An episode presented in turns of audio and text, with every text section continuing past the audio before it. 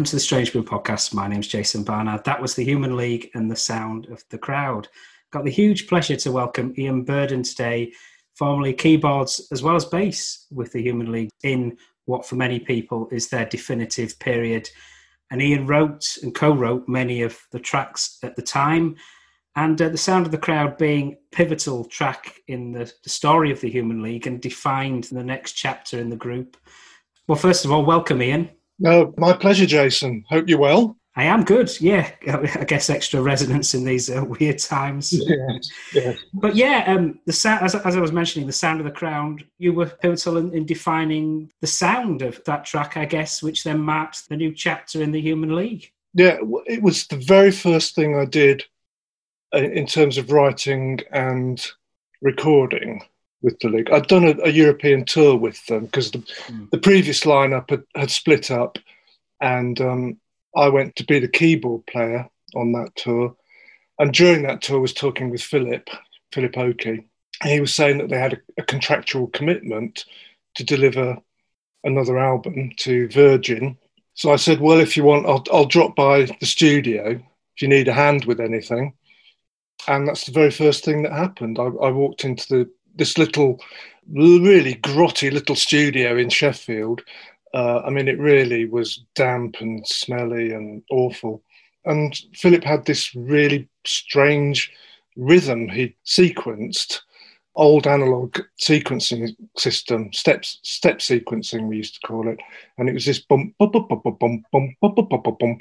And I had no idea what to do with that, but I started playing and programming some sounds. I was was aware of, of the and, and liked the earlier Human League stuff, so I, I assumed that the brief was to do monophonic synthesizer lines, you know, just just single notes at a time. So that's why it's all uh, just riffs and bass parts and yeah. So keeping it quite simple. I thought it was just a very weird, strange piece of music. I wrote some stream of consciousness lyrics for it, which I was surprised that Philip kept. I assumed he'd go away and write some some fresh lyrics for it, something that made sense, but he didn't. And then the next thing I knew was that the record label and the band's management had decided that it should be released as a single. So, and there you go. I think it was the first, yes, I'm sure it hmm. was the first significant single for the league in terms of in terms of chart positions. I think it was the I think it was the first top 20 in the UK. Yeah. Was that the first with uh, Susan and Joanne on, on backing vocals then? It was, yes. Yes. We actually recorded them in Sheffield because they were still at school. So we, we recorded them onto, you know, in those days it was magnetic tape. So we got them to sing along and had just their voices on tape. And then we took that tape down and we and we flew it in, as it were. You know, you, you'd replay that bit of tape and layer it down onto the the finished recording. Was it clear that you joined the band when, when you were making that track, or were you just helping out? I called along to the studio, and there was a, a journalist there. I think someone from from Melody Maker. Um, I can't remember. And there was a photographer, but they weren't there together. The journalist was doing an interview, and the photographer was taking photos for. No, the, actually, the photographer was Adrian, he was taking photographs. Right. And he wanted to take my photo, and he said this was for the artwork. And I said, Well, what's that got to do with me? And Philip said, Well, because you're in the band. I said, Oh, I didn't know that. And this journalist was saying, What, you didn't know that? And I said, hmm. Well, no one asked me to join. So this journalist said to Philip, Do you want Ian to join the band? and Philip said, Yeah, I would. So the journalist said to me, Do you want to join the band, Ian? So I said, yeah, okay. that's that's typical of how things were with the Human League. It was all, you know, there was it was not um, it was all very amateurish. It really was, you know. Obviously, the, the album that became was was Dare, which is just one of the great albums. That pop sound was defined by tracks like Love Action that, that you um, co-wrote with Philip. Was it a very much a conscious decision to have a bit more of that sort of catchy yes yeah. element to it because yeah. there is that sort of bit of a riff in love, love action that's got um poppy edge i think jo callis you know he was with the Rezillos yes. and myself we'd been composing music uh, i mean jo was obviously the principal songwriter in the Rezillos and we came along we had structures you know we looked at things as like verses and choruses and bridge sections and middle eights. Mm. And we brought that sort of structuring to it. And of course, that's really what led to it, that more pop music um, sensibility came in because of that largely. So, yeah, th- before that, on, on the, the, first two Human League albums, you know, when I listen to those, I can I can see that that that Martin and Ian had basically written instrumentals, and then Philip had to think of something to sing over the top. Whereas we were, me and Jo were quite well defined. You know, we said this is this is a verse bit and this is the chorus bit where you kind of repeat things, and you got the message pretty quickly. Yeah.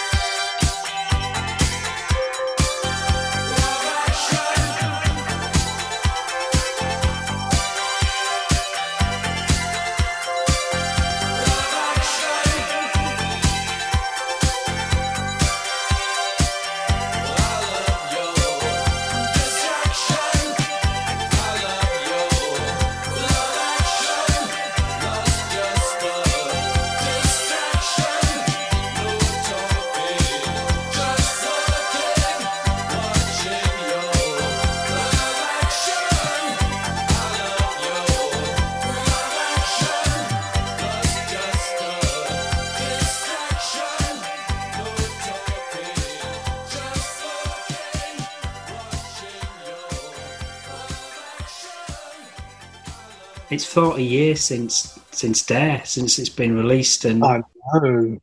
current lineup, I think, announcing 40th anniversary tour of Dare. So I think they'll be playing the album as a whole towards the end of next year. Okay. Uh, so, was the obvious question: Did you realise how good it was? No, we, we well, we liked it, of course. We didn't know what, that we were making something that was going to be so commercially successful as that. Well, I don't think we even thought that it was would necessarily be influential. We were just making the next Human League album. Of course, it was a different set of personnel with Jo Callis and myself, and with the girls, of course. And we were experimenting. I mean, that was my background in music. Was very much to do with experimental stuff. You know, I liked certain elements of prog rock and things like Tangerine Dream and Kraftwerk. You know, essentially we were using 1970s technology, but doing new things with it. Um, yeah, but we it was an experiment, and uh, yeah, we didn't know that it was it was going to be commercially successful. And do you think it, um, the Sheffield music scene at the time was an influence? Because you talk about that experimentation, and it was so, such a so much going on at the time with different bands and different sounds in the 70s and into the 80s. Sheffield was such a, a great place for music and arts. Yeah, well, I, I went to Sheffield um, as a student. As a teenager, I was living in, well, I was a, at a boarding school in Cambridgeshire, and me and a couple of other kids there were really into the German bands Neu, Mm. Faust, Can. There was like two or three of us, and we felt like a real minority in Cambridgeshire. And so when I went to Sheffield, I was amazed to discover these people like Cabaret Voltaire, obviously, you know. I thought, oh, these are my people. Yeah. And um, yeah, that was a real feature of, of the music scene in Sheffield. When I first went there, Cabaret Voltaire were the only people doing that, you know, and, and it picked up. You, know, you then got vice versa, who became ABC and and various others. Obviously, um, Dare was propelled by Don't You Want Me, which was obviously probably the biggest single of the Human League. Yeah. There was kind of conflict or differing views on whether that track was, should have been released. I don't think anyone in the band wanted it to be released. We, um, it's essentially a piece written by by Jo Callis with Philip adding lyrics to it. I I played played a few little bits on it and helped out with it with some of the programming. And I thought, well, yeah, you know, it's a it's a fascinating and fairly complicated piece of music. And I thought it was really good until Philip wrote the lyrics for it. And then I thought that's really cheesy. That is, you know, that is like. And then I, I didn't. From then on, I didn't like it. Philip didn't like it because he thought it as a piece of music it was too complicated to be a, a hit single. But uh, Simon Draper, who was the the head of Virgin Records, um, just took command. He decided he didn't care what we thought about it. He was going to put it out. There was also we kind of felt felt that we'd already had three hit singles from that album, and the album itself had just been released. We didn't. We thought if we put out another single, it'll it'll damage the album sales, but uh, clearly it didn't. I, I think you, when you were talking about uh, it could be seen as cheesy, I guess the vocals, especially the girls' vocals, weren't times they weren't perfectly in tune, but then that brought some humanity to the, the track and kind of gave it that bit of edge. It's difficult to me to for me to look at it from an outside perspective. You know, I can't be objective about it, but I, I, I imagine there are a lot of people would hear that and think and, and, and actually enjoy the fact that it, it had that kind of little bit of amateurishness about it. You know, I think that's the whole thing about the girls. It was they were just a couple of girls. It could have been any two girls. You know. I mean, they really could, and they would. They, I think they would be the first to admit that as well. You know, they weren't singers and they weren't dancers, but there they were in a group, and but but that also fitted in very well with a kind of. I don't like the word punk, but everyone knows what we mean. We say that that thing of just get some cheap guitar, don't have any great talent, it doesn't matter, just get up and do it. And we we really did believe in that kind of ethos.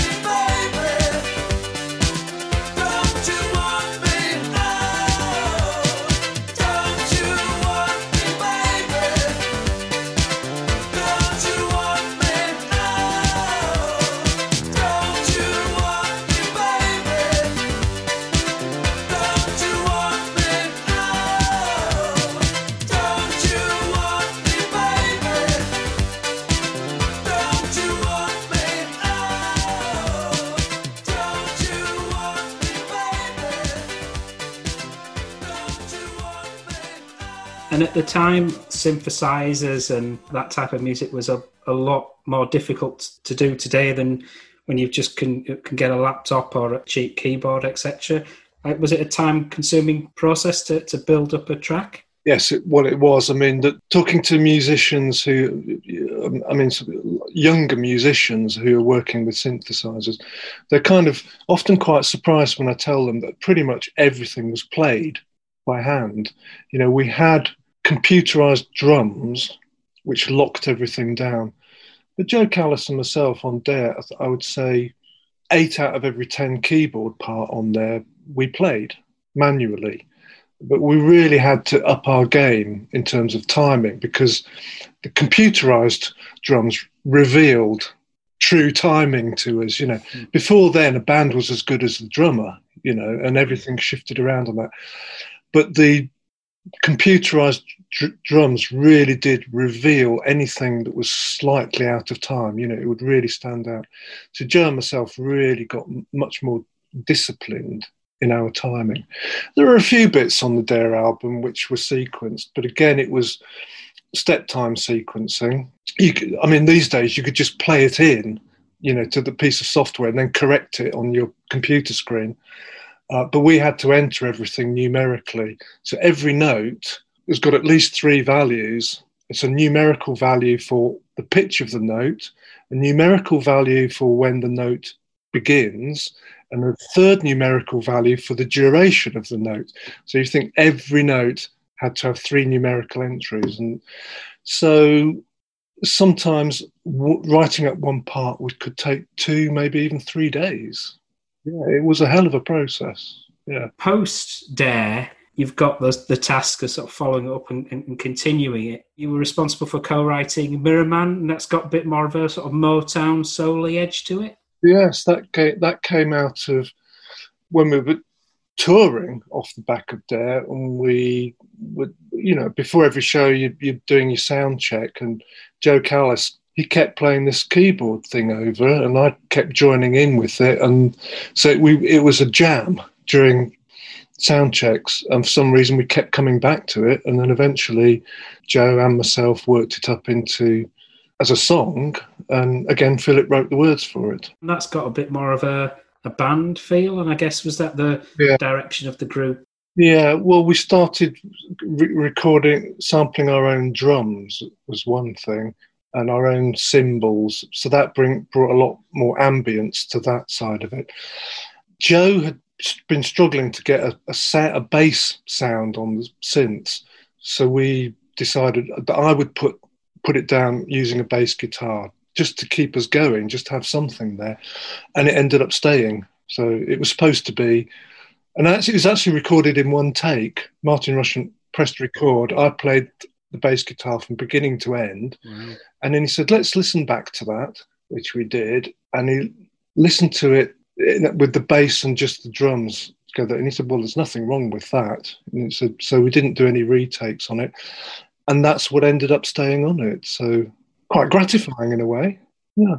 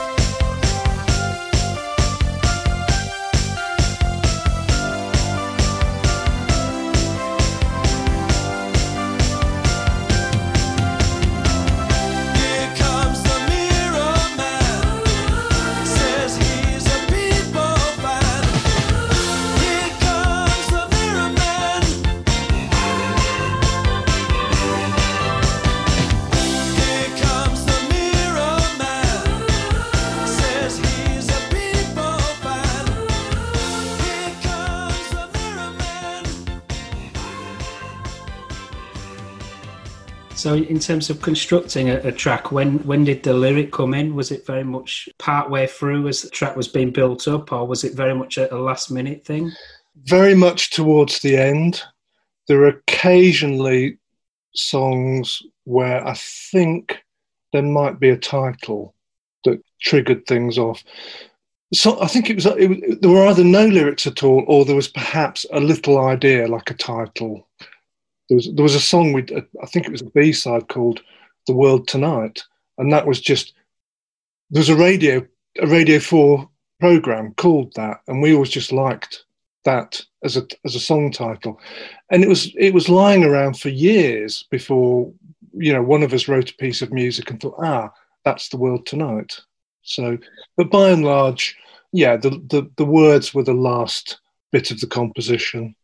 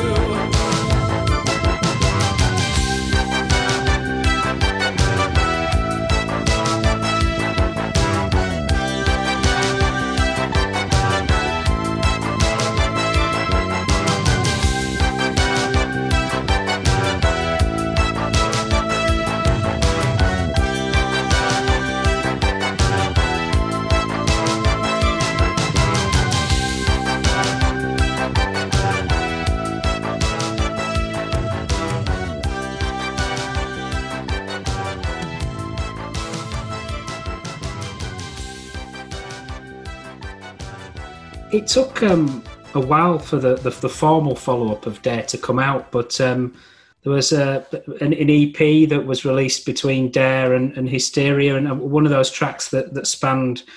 Uh, the Fascination EP and, and uh, Hysteria was I Love You Too Much, which was, I think, again, another one of your co writes. Yeah.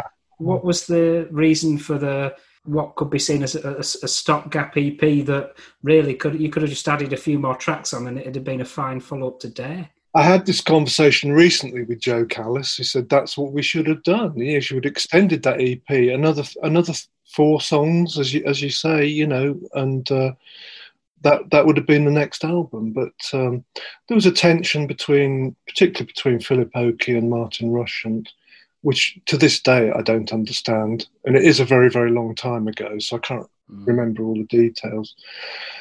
But there was a general ennui that came in because we suddenly realised that the way that we'd made Dare was a methodology that a lot of other people were doing. So it was no longer our thing.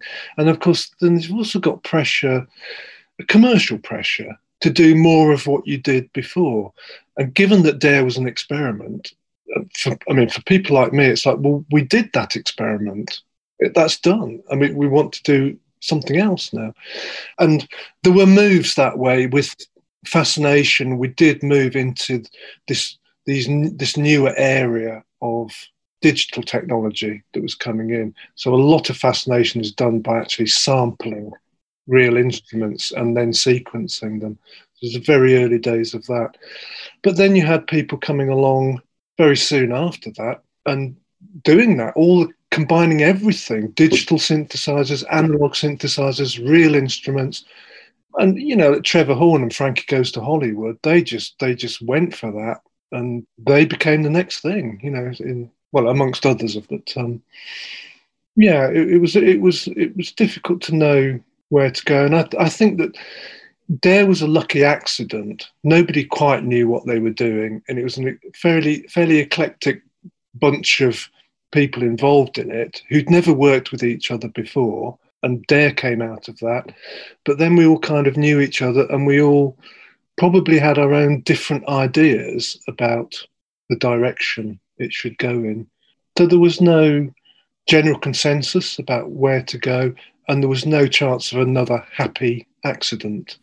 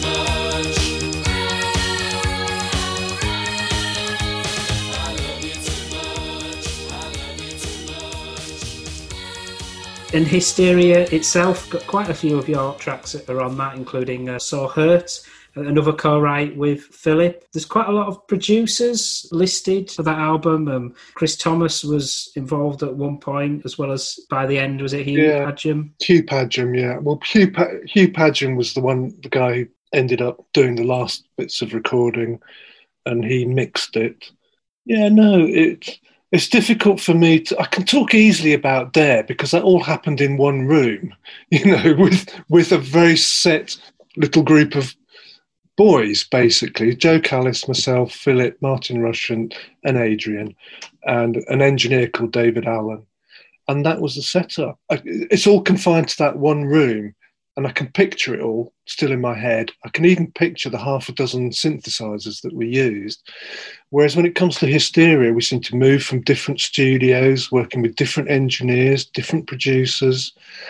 Some songs have been, you know, we'd start recording in one studio, and another one would start in a different studio.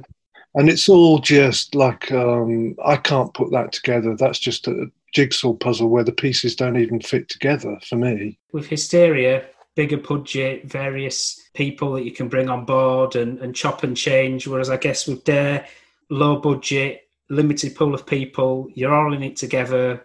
You're just getting going. You've got limitations, but I guess that's that can spur you on in a way. That, but also not having anything to lose. Yeah. It didn't. Whether if Dare was a failure, it really didn't matter. Whereas making a follow up to that did matter. You know, there's an expectation there which we didn't have with Dare. So, you know, and also I, th- I think it's difficult with pop music. I mean, my favourite thing of all time is an experimental band called Pink Floyd. You know, huge Yeah, yeah. commer- commercially successful. They're an example of a, a band that had longevity. And there are other bands like U2 and even even bands like the Rolling Stones ultimately are cult bands. Now the cult following may amount to millions, but they're not dependent upon having hit singles, you know. And I thought that that's where I would personally have preferred preferred to be, you know, and that sort of thing. I did have conversations with Philip about this and said, can't we just get away from pop music? Let's think about the songs on Dare that were not pop songs and let's just work it that way. But obviously, uh, I couldn't um, develop a consensus within the band for that attitude. I think certain members of the band quite enjoyed being on top of the pops, you know, and being in the tabloids.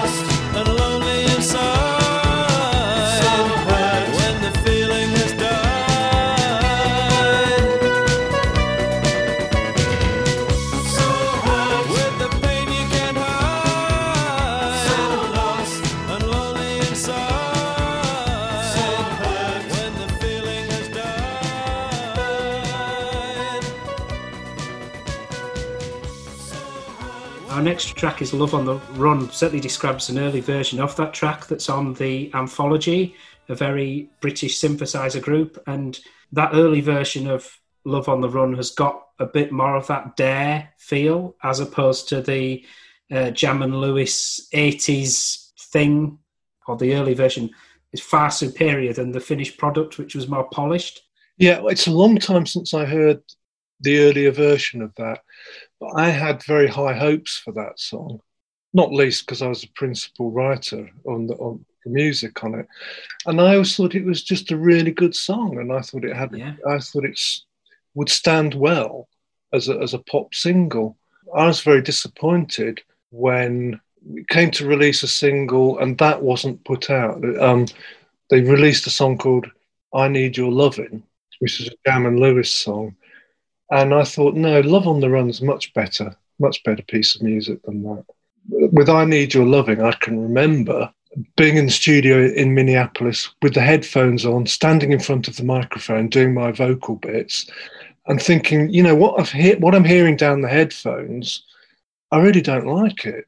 I'm not talking about my singing. I'm actually talking about the track. You know, I just thought, you know, I don't, re- I don't really like this. I don't understand why I'm singing on this. You know, and when when they, when that was released as a single, uh, and not Love on the Run, yeah, that was a that was a disappointment for me personally. in essence, that album Crash was basically a Jam and Lewis album. Do you think it was a, a bit of the the soul of the band was kind of going as it was just kind of Phil Oakey fronted Jam and Lewis record? That's exactly that's exactly what I think it was. The Human League songs on there, I think that Jam and Lewis just regarded those as fillers. I mean, there's a very different thing in attitude in the USA to in the UK. You know, if you if you like me and you you got something like Aladdin Sane by David Bowie, Mm. it's an album. Every song is important to it. In America, the album is just the follow on to the hit singles. You write two, maybe three hit singles, and everything else is just something to slap on there willy nilly just to make an album out of it.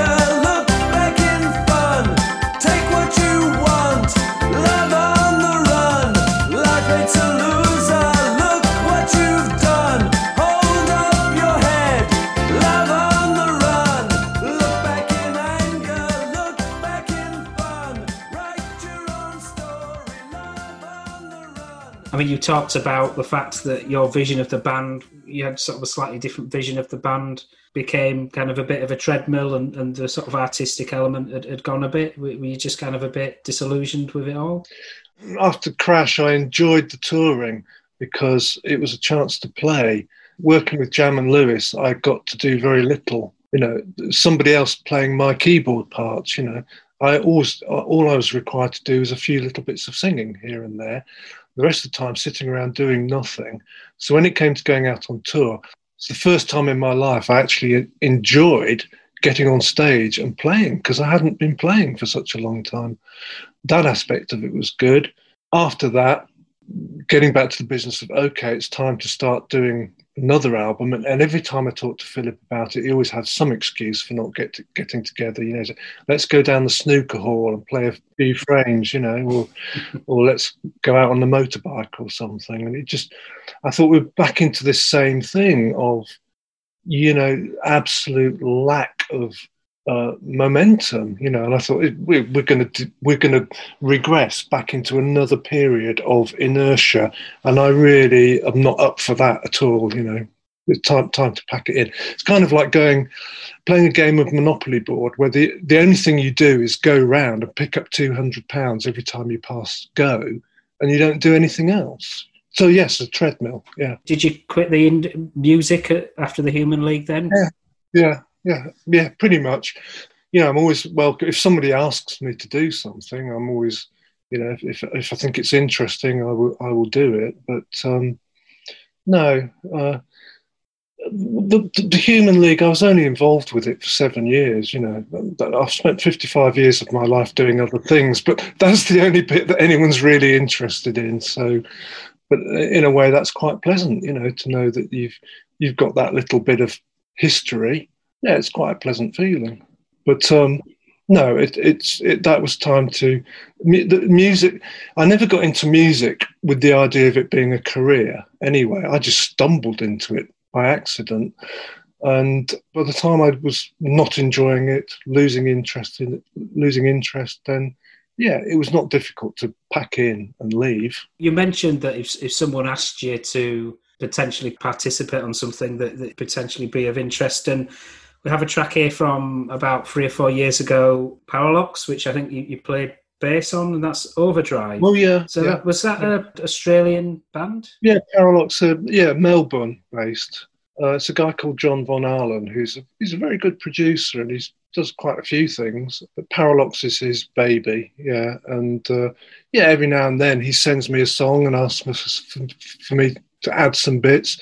Usually he wants me to play bass guitar on it. There's been a couple where I've added some keyboard parts, but um, you know, with the it, you know, we're now into an era where I don't have to get on a plane and fly all the way to Melbourne, and so he just sends me a song with no bass on it and says, "Do you want to stick something on here?"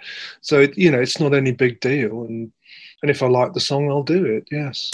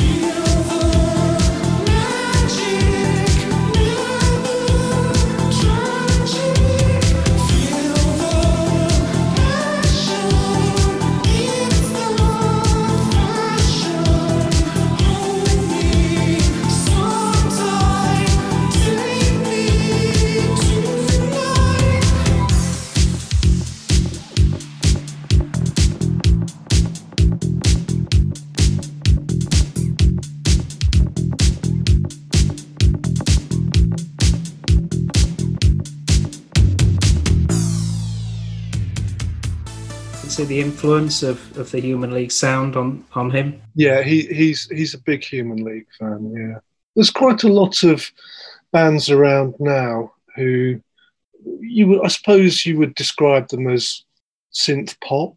I did a remix recently for a Danish duo called Softwave.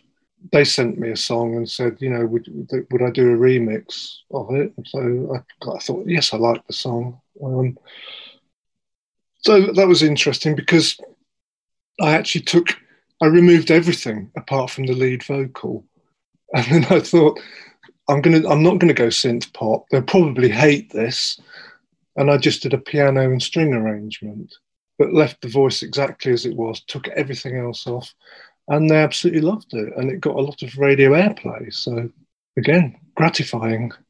So anything can happen. Just an, another another remix recently for Nature of Wires is another electronic type of band. Mm. I like to sort of mess with things properly. I don't like to just do a remix. It, it just it's like no, I'm going to make it into something completely different. You know. Would be remiss not not to talk about your most recent solo album, Hey Hey Ho Hum. First track uh, that we're playing today is Let the Devil Drown, and I've read that um, the reason that you started producing your sort of first solo material was actually getting some of the original synths back, and and that leading from there. Yeah, that's right. Yeah, they was all sort of in storage, and I thought I better.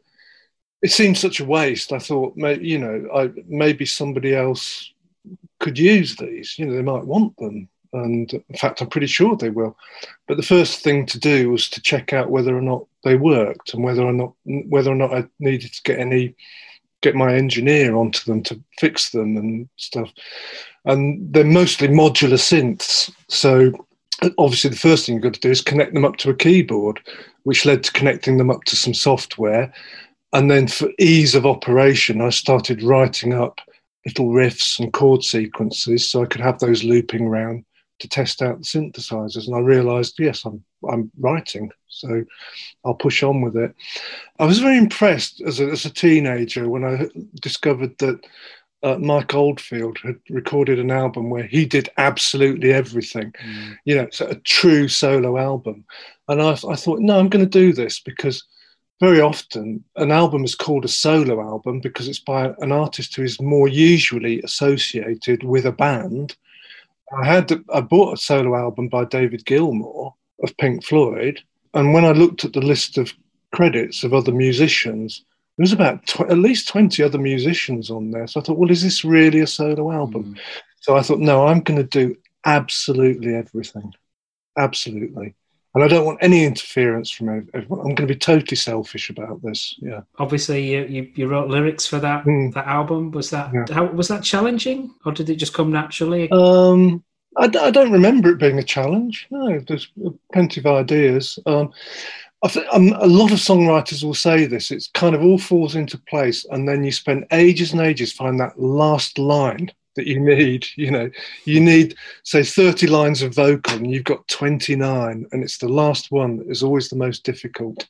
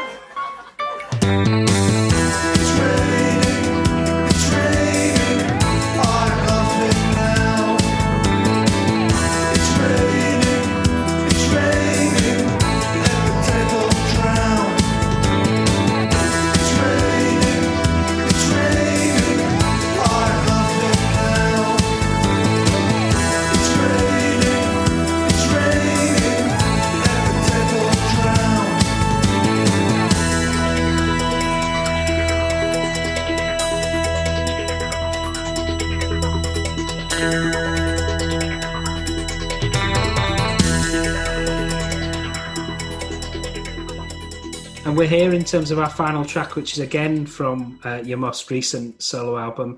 Uh, the track being hanging around. Uh, do you remember writing that particular track and, and the kind of the, the reason that you know the spark of Mm. creativity that, that formed that song? It started with a, a chord idea I had, which is sort of a, a minor seventh chord that I really liked.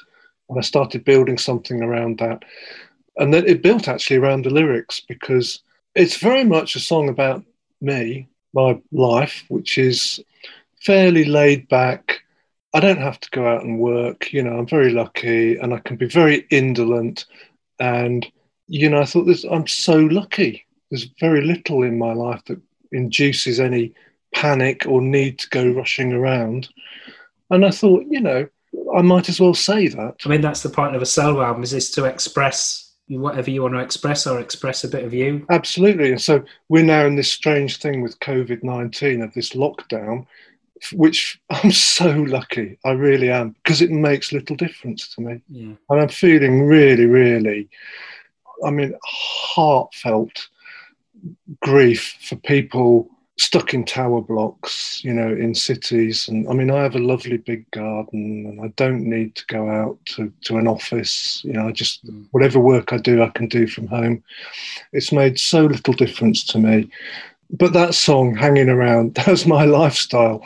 Um, yeah, so it's it, that's it. Put down in a few words against some music.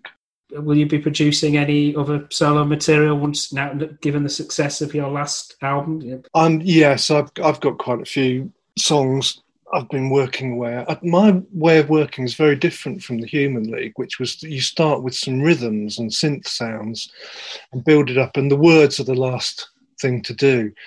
I, I tend to sit sit at the piano or with an acoustic guitar and map out a song. So it's a song you could go into and play it in a pub, you know, in front of your friends with an acoustic guitar. I've got it has to work for me at that level, and then I'll go and record it. Thanks so much for your time, Ian. It's such a pleasure to uh, talk to you today and Okay, you hear about your full journey. Obviously, the, the Human League, but also your some of the collaborations that you've done and, and your solo material. Um, yeah, it's it, it's been a pleasure. it's been my pleasure too, Jason. Thank you very much.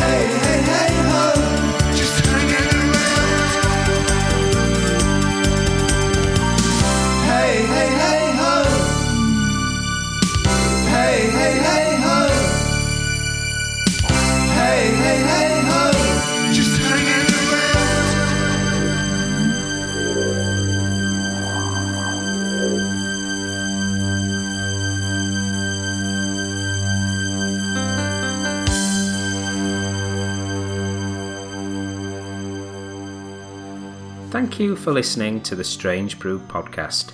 If you do like the show, please consider a small donation to help keep the show archive online. It's 10 years since I started the podcast, and hosting fees are increasing over time. All your support keeps the show running and helps me get amazing guests. To support me, just go to thestrangebrew.co.uk where you'll see a donate button on the homepage. Thank you very much. Plus, any reviews on your podcast services help to spread the word too. Thank you.